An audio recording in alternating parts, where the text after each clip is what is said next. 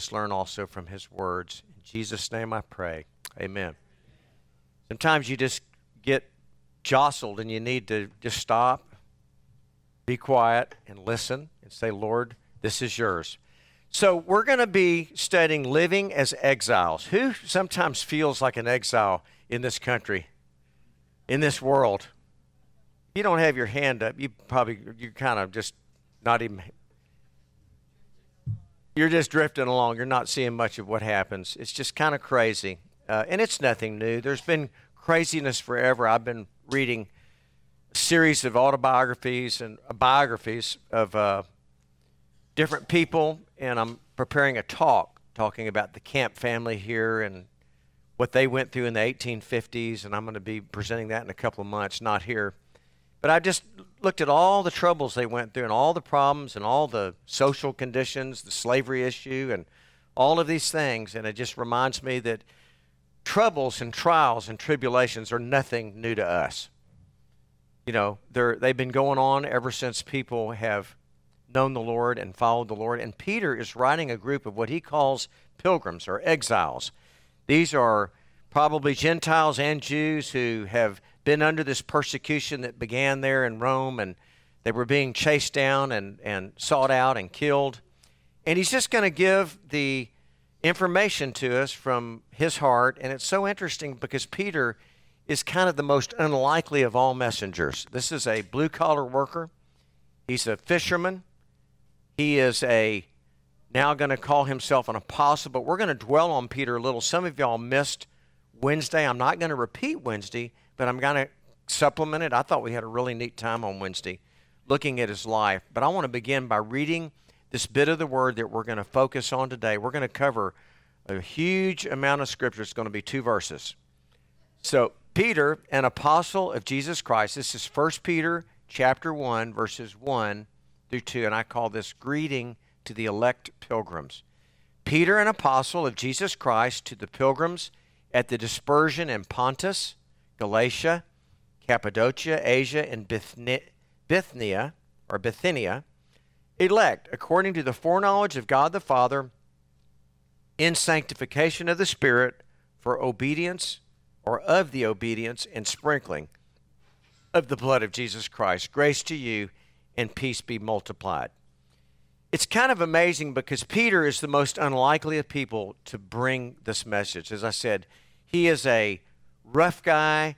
We scholars think, I'm not saying we as though I'm a scholar, but scholars think he probably didn't even know the Greek language. He was a Jewish fisherman. He was out there. I showed this slide that I made up on Sunday. This is an early icon of the Eastern Church. It's kind of fun to go look at the icons because they are so old some of them date back to 100 AD. So we think that probably they looked like the people that are in these icons. Oh, great. That is reflecting. Very Jewish looking, very uh, brown, fisherman guy, rough on the edges. And there at the top is his name. His real name, at least his human name, was Shimon uh, Bar Yonah. And what that means in Hebrew is the listener, the son of a dove. It's kind of funny because when we think of Peter, we don't think of him listening a lot. Peter was a person that hated silence in the com- conversation. Any pause, he was going to jump in and say something just because it felt uncomfortable to him. And when Jesus first called him and met him, he told him, he said, Peter, not only am I going to give you a new role, a new status, I am going to give you a new name. And he said, he said, You're no longer going to be a fisher of fish, but you'll be a fisher of men. And you will no longer be Simon Bar Yonah, he says, but you are going to be called Petros. You're going to be called, he really called him Kephas. That would be the Hebrew or Aramaic word that means a pebble. He says, You're my pebble. And he said, And on this pebble, I'm going to end up building a pillar of my church. Peter and Paul are referred to in Galatians as the pillars of the church, or it may have been in Acts. Not sure right now. Peter was absolutely essential in God's plan to bring the gospel to both Jews and Gentiles. And interestingly enough, Peter is mentioned more in the Gospels than anybody else except for Jesus. He was rugged, he was passionate, he was hot blooded, okay? And it's easy to study Peter to see how we too can grow in our faith. Jesus sought him out because he saw in Peter the person that Peter was to become. And I want to remind each of us when the Lord seeks us out, he doesn't see all of our faults and failures. He sees us for who we really are supposed to be. Isn't that a great thing? Isn't that grace? That he saw Faber for what Faber was supposed to be. And if I stay near to Jesus, as Peter did, and this will be how we end the sermon, Peter ended up being who he was because of how close he stayed to Jesus. If you and I end up staying close to Jesus, we're going to end up becoming who we're always meant to be. Amen. As we submit our lives to Him, we become what we were meant to be. And on Wednesday, we saw His first encounter where Jesus called him Kephas, or a pebble. Peter was the one, remember, that walked on water, okay? There he is, it's a simple fisherman. He was the one that walked on water, and Jesus invited him to get out of the boat, and it's easy to criticize him. We all know what happened to Peter when he got on the water. Huh? He got scared, yeah, but what happened? He went into the water. He sunk, okay? And we're all quick to go, well, yeah, he took his eyes off of Jesus and uh, he sunk right into that water. You know what? Peter's the only one that got out of the boat. And God is looking for people that will get out of the boat. He's looking for people not only that will get out of the boat, but once they're out of the boat, will keep their eyes fixed on Jesus. Because Peter was filled with fear because he began to rely on his own understanding. All right, instead of relying his own understanding about water depth, about wind, about all this stuff that came, and he got his eyes really off of the peace that Jesus could bring into his life. And I want to tell you all that we all sink when we take our eyes off of Jesus. We really, really do. I do. This morning, for some reason, things seemed out of sort. I got up and I prayed. We came here, like I said, there was battery problems. The problem is I forgot to go get batteries, and so did everybody else. And these little things can end up robbing and stealing our joy unless we stop and say, Lord, you are sovereign over everything. If we don't have batteries, we're just going to do it like people did for the last 2,000 years before they had amplification. And then up on Caesarea Philippi, remember that's that place up on the hill we looked at Wednesday? This is the place where Peter genuinely recognized Jesus for who he was. He was the first one that I said kind of got it, okay? I'm going to read this to you. It says, When Jesus came into the region of Caesarea Philippi, he asked his disciples, saying, Who do men say that I, the Son of Man, am? So they said, Some say John John the Baptist, others say Elijah, and some say Jeremiah or one of the prophets. And he said to them, Who do you say that I am? And Simon Peter answered and said, You are Messiah. You are the Son of the living God. And Jesus answered and said to him, Blessed are you, Simon Barjona. I thought it was interesting. He called him by his old name. For flesh and blood have not revealed this to you, but my Father who is in heaven. And I also say to you that you are Peter. And he uses a word in Greek, Petros. And on this rock, and he wasn't talking about Peter, he calls it Petra. And on this Petra, I will build my church. What is the Petra? The Petra is the gospel, it is the proclamation of what Jesus said. Some denominations have made a big mistake and said, well, he was saying here he's going to build it on Peter. No, he's building it on the Petra. That's the gospel and on the confession that Peter had that he is the Messiah, the Son of the living God. And he says, And I will build my church, and the gates of hell will not prevail against it. That was Matthew 16, 13 through 18. Everyone got the written sermon this morning, so you have these references. Jesus said, You are Petros, the little pebble, and I'm going to build this church on this rock, the gospel. Peter got it. He realized that Jesus was Yeshua, he was the Messiah, because he had seen right there, uh, this is called the Mount of Transfiguration, where Jesus appeared and was talking to Moses and Elijah. And, and Peter realized that this is somebody far, far greater than maybe we had all imagined. And he made that declaration, and I love this slide. You are the Messiah. He's Yeshua, you are the Messiah. We know from John 14, 6, Jesus said, I am the way, the truth, and the life. No man cometh to the Father but by me. So at one time, uh, I find this an interesting anecdote in the Gospels. This is in John 6. Uh, it says that many, many disciples began to leave Jesus. Do y'all remember that passage? It's, it's a really interesting thing. And uh, I'm going to read it. It's John 6, 66 through 69. And it says, From that time, many of the disciples went back and walked with him no more. And Peter's going to give this direction. Then Jesus said to the twelve, Do you also want to go away? But Simon Peter answered, Lord, to whom shall we go? You have the words of eternal life. And we have come to believe that you are the Christ, that means the Messiah, the Son of the living God. Sometimes we feel like turning away. When Russell and I and Michael were ministering together in the home fellowship, one day we were talking and we said, Gosh, it just it gets so discouraging. We're working so hard, we're praying so hard, we're leaving these things to the Lord and and, and Russell, sweet Russell, said, Who are we going to turn to? Jesus is the Christ. He's the Son of the living God. That was Peter's confession. I've never forgotten that moment. And I thought, yeah, who am I going to turn to? Uh, in the last part of Judy's life, Larry and I went up to see her. She said, I need you all to come. She, she called out for us. She said, I want you to come and anoint me with oil and pray for me. That's what the book of James says that when you're sick, you call on the elders of the church. So Larry and I went. Where's Larry? Is he in here? Okay, Larry's in the back running the sound. Thank you, Larry. And we anointed her with oil, and she said, Pastors, I need prayer because I'm about ready to give up on God. She said, I am in so much pain. How could God love me and let me be enduring what I'm going through? So we got down and we prayed with her and we anointed her and we said, Lord, take the pain away from her. This was like on Friday. She says, I've got to have it taken away. I just, it's hard for me to believe anymore. And then on Monday morning, I had a procedure up there on a tooth, and I thought, well, I'm going to drop in and see Judy. And when I did, she got up in her bed, Tyler. She held her hands up in the air. She said, Pastor, the Lord came to me in the night. He never has forsaken me, He never abandoned me. My pain is gone. I love Him so much. I know that I'm in the center of His will, and He's either going to take me to heaven or He's going to take me back to Stoneham where I can at least live in a wheelchair and not be in pain. That is what this is talking about. All right? Isn't that, isn't that a great thing that I got to experience that? She's like, To whom will I go? Jesus, He's the way, all right? Peter's also the one that boasted, all right? He boasted, uh, got a great thing here. He answered and he said, Lord, to whom shall we go? You have the words of eternal life.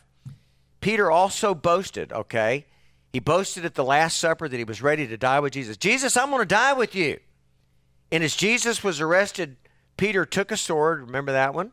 He took the sword and he cut off uh, a servant of the high priest, jumping in to defend him. But later that night, he denied Jesus and he denied even knowing him three times. All right? Yep, there's still a whole lot of Peter in all of us, at least there is in me. But after that horrible trauma of the crucifixion, there's the there he is. I love this. I pulled this verse up. Then he began to curse and swear. Not only did he deny that he knew Jesus, he got into a cussing fit about it. He says, I don't know the man. And immediately a rooster crowed, and Peter remembered the words of Jesus, who had said to him, Before the rooster crows, you will deny me three times. So he went out and he wept bitterly. There's the rooster. I, just, I love that picture. You know, so there he gave up on the Lord. He lied about it. He said, I don't know him, never knew him. And uh, yet, when uh, just three days later, when the women went to the tomb to anoint Jesus' body with spices and to dress him and, and all that, they came back and they told the other disciples about the fact that they had gotten there and that Jesus was gone, okay? And what does it tell us in the scripture? It says, uh, the angels asked, Why do you seek the living among the dead? This is talking to the ladies. He is not here, he is risen. They raced back to tell the disciples what had happened, and only Peter responded positively. Everybody else thought that the women were babbling, okay? Uh, they, and it, I'm going to read you this out of Luke 24. And it was Mary Magdalene, jo- Joanna, Mary the mother of James, and the other women with them who told these things to the apostles, but their words seemed to them like idle tales, and they did not believe them. But Peter arose, and he ran to the tomb. And stooping down, he saw the linen cloths lying by themselves, and he departed, marveling to himself at what had happened. I love this rendition. Look at the hope in Peter's face. He got up and he thought, maybe, just maybe, maybe, just maybe, what Jesus said was going to happen really happened. He got up and he ran to the tomb, and that shows his belief that Jesus indeed had risen from the dead. When Jesus then appeared to the twelve, we're told in Scripture that Peter saw him afar off and he dove into the water and swam to the shore to meet Jesus, okay? Therefore, this is John 21 7. Therefore, that disciple whom Jesus loved, and whenever John says that, he's talking about himself. It's kind of odd. Said to Peter, It is our Lord. Now, when Simon Peter heard that it was the Lord, he put on his outer garment, for he had removed it, and he plunged into the sea. That's John 21 7. So, in these, in these letters that we're now going to read, Peter was writing to people undergoing tremendous persecution. He's instructing them how to conduct themselves, how to handle the persecution, how to handle the problems of life. And the basic message that Peter's going to give us in these two books, if we're flying over it from 30,000 feet, is trust in the Lord and obey Him in everything. That's the bottom line of what we're going to learn. Now, I want to go back and look at the uh, first two verses, and I want to warn you all that you're not going to be able to understand everything about God. I grew up in a Bible church where they kind of made us feel like they knew everything there was to know about God. And I, I ended up calling it a cigar box God. Y'all see the cigar box?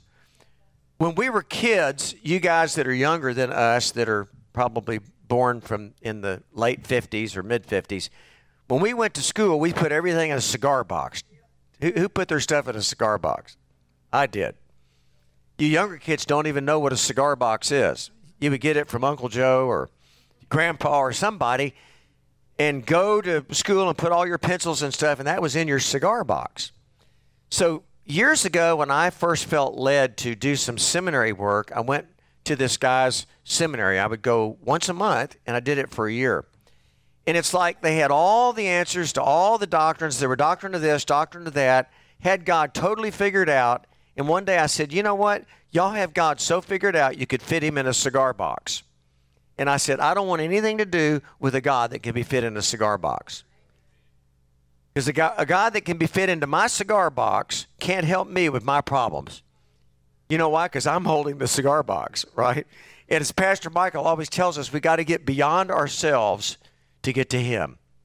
So, a couple of things here that are mysteries today that I want to talk about. Two mysteries of, of the faith. One is the mystery when we see the word election, okay? And I understand that everybody in here doesn't agree with me, and that's okay. This is not salvific. Anyone know what salvific means? It's not going to save you if you get this right or wrong, okay? It's not salvific, but I want to talk to you about how I interpret these scriptures when I come to something that talks about our election. If we go back to that verse 1, if you have your Bible open, it says, Peter, who is an apostle, I need to talk about that first. Peter was an apostle of Jesus. That means he was sent, okay? He was sent, and there are no modern apostles. You see on TV, people will say they're Apostle uh, Tom or Apostle Philip. There are no apostles now.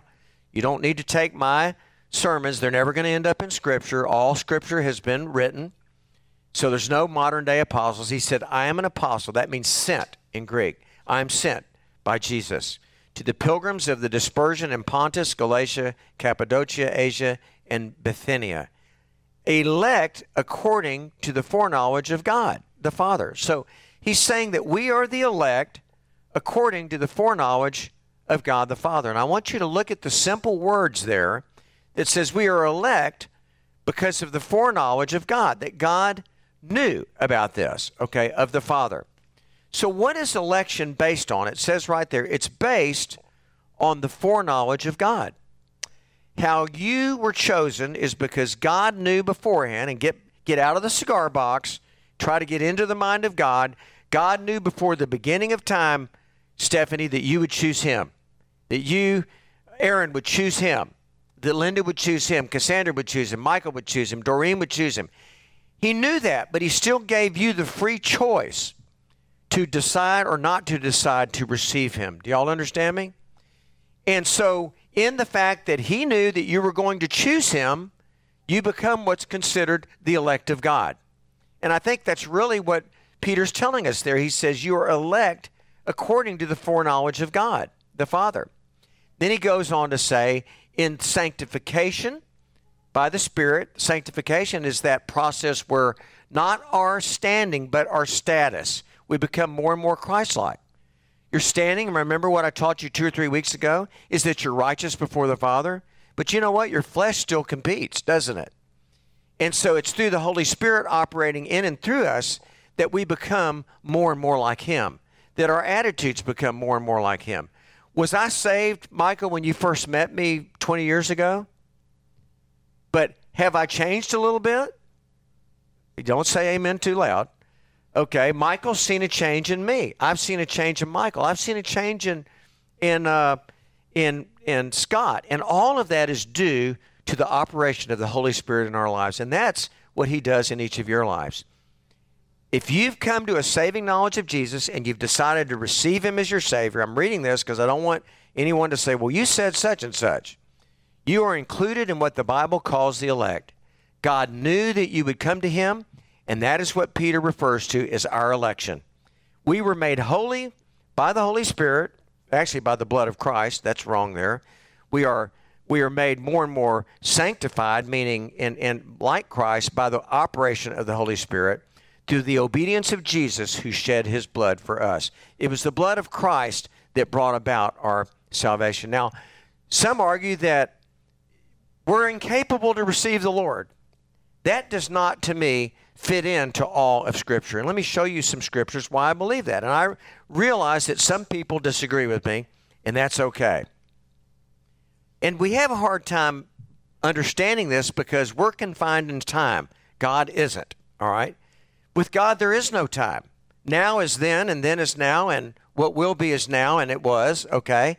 We can't think about that. So, God, being God, has the capability to know how we would end up choosing. He knew that before we were even born, okay? And so, because of that, we're referred to as the elect. But to become the elect, when you were presented with the opportunity to receive the gospel, you made a choice to receive it or not receive it. All right? And Jesus says that. He says in John 1, or John says, He came to His own, and His own did not receive Him. But as many as received Him, to them he gave the right to become the children of God, even to those that believe on his name. When you chose him, when you received him, he gave you the right to become a child of him, child of God.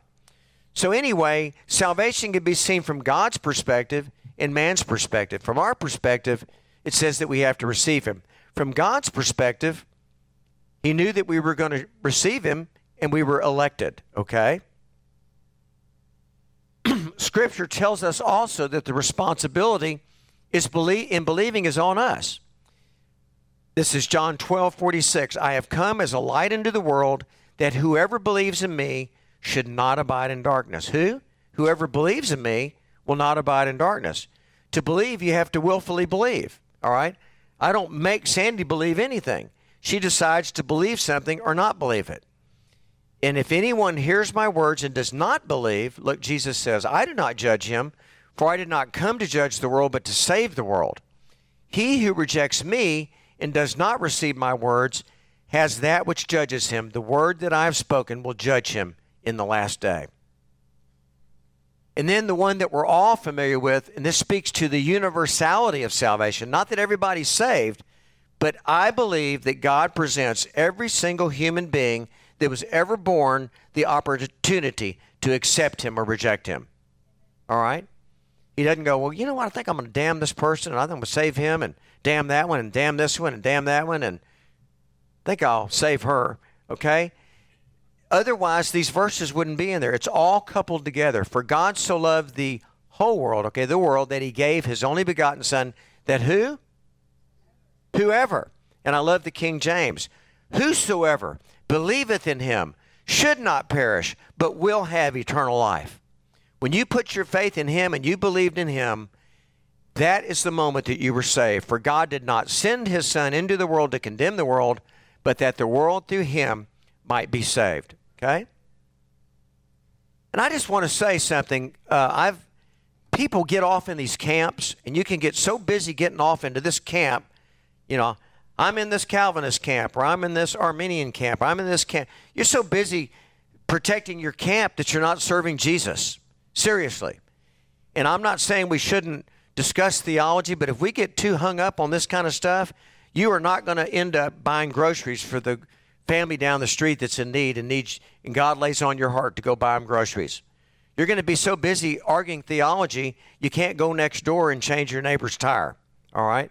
So I'm just saying it, it pulls us very quickly out of the practical uh, position of following the Lord and walking in the Spirit and doing things. Uh, I, that's all I really want to say about that. I've written more about it in there, okay, uh, in the sermon which you got today. Now I want to speak about the Trinity. The Trinity, because he, he puts the Trinity in here. If you look, he says, he says we are elect by God the Father. This is one of the only verses in the Bible that has the whole Trinity in it. Elect according to the foreknowledge of God, sanctified of the Spirit, by it can be it's a, it's a genitive in the in the Greek of the obedience and sprinkling of the blood of Jesus Christ. Grace to you and peace be to you. I want to talk about the Trinity for a minute. Who in here understands the Trinity? Wow, there's some brilliant people in here. I don't understand the Trinity. All right. That's why I put Trinity, I can't put it in that cigar box. I don't understand it, but this is the way uh, it was presented to us in Dr. House's uh, course that he gave us. I guess that was last about a year ago. The Trinity is God in three persons. All right, remember we sing that in Holy, Holy, Holy. God in three persons, blessed Trinity. And and when I say I, I don't mean to criticize anyone saying you understand it. I mean I understand that you understand it because you believe God's word, right? But I'm saying understanding how this works is kind of it's kind of hard to imagine that Jesus, when he was lying in the manger and Mary was holding him, that he was holding the entire universe together. All right. But you know what? He was. Because he was all God as he laid there in Mary's arms. He was holding everything together. That's, that's what I'm saying. How does God do that? I don't know. I'm not God. Anyway, the Trinity, Dr. House taught us, is one what? The one what means that God, being whatever God is, it's one God, but three who's. This is kind of like Horton and the Who, right? But it's, it's one what and three who's. The what is the nature of God, the attributes of God. Here they are. I want to show them to you. There's sovereignty. God is sovereign over everything. These are 10. Uh, these are ancient attributes uh, that even the Jews looked at around the time of Jesus. God is perfect righteousness. That means he's holy. He's perfect justice, okay? Uh, he, he's love. He's eternal. He's going to be forever. He's everywhere. That's omnipresent. I'm sorry that I put that in there twice. Omniscient, omnipotent, omnipresent. That means he knows everything. He's all powerful and he's everywhere. Y'all follow me? He is unchanging and he's perfect truth. And I want to say to you right now that those attributes are held by God the Father. Those attributes are held by God the Son, Jesus. Those, all of those attributes, all of those are held also by the Holy Spirit. Y'all follow me? So that's what God is. He just somehow contains these in three persons. That's, that's what I'm getting at. So whatever makes God God, the Father is that, the Son is that, and the Spirit is that. Yet they are distinct as to their own person and how they operate and work in our lives. Amen? So when we get to the end, and we're to this end, I just kind of wanted to introduce Peter.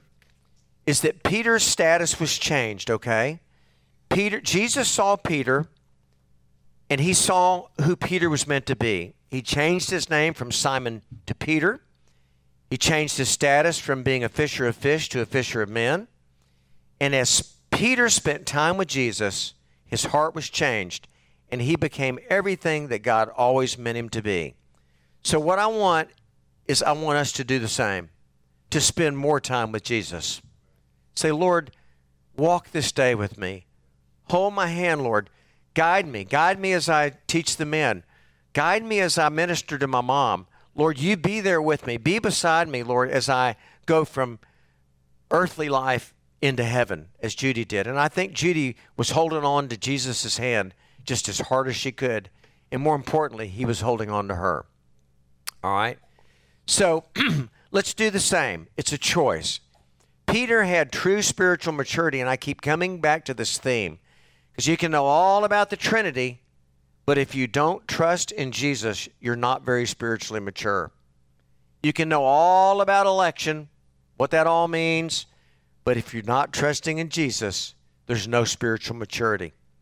You can memorize 569 verses in the Old and New Testament, but if you haven't learned to trust Jesus, there's no spiritual maturity. Guys, the older I get, the more I am understanding. Oh, I'm really understanding it that spiritual maturity is for me to learn to trust Jesus. And it's in His name we pray. Amen.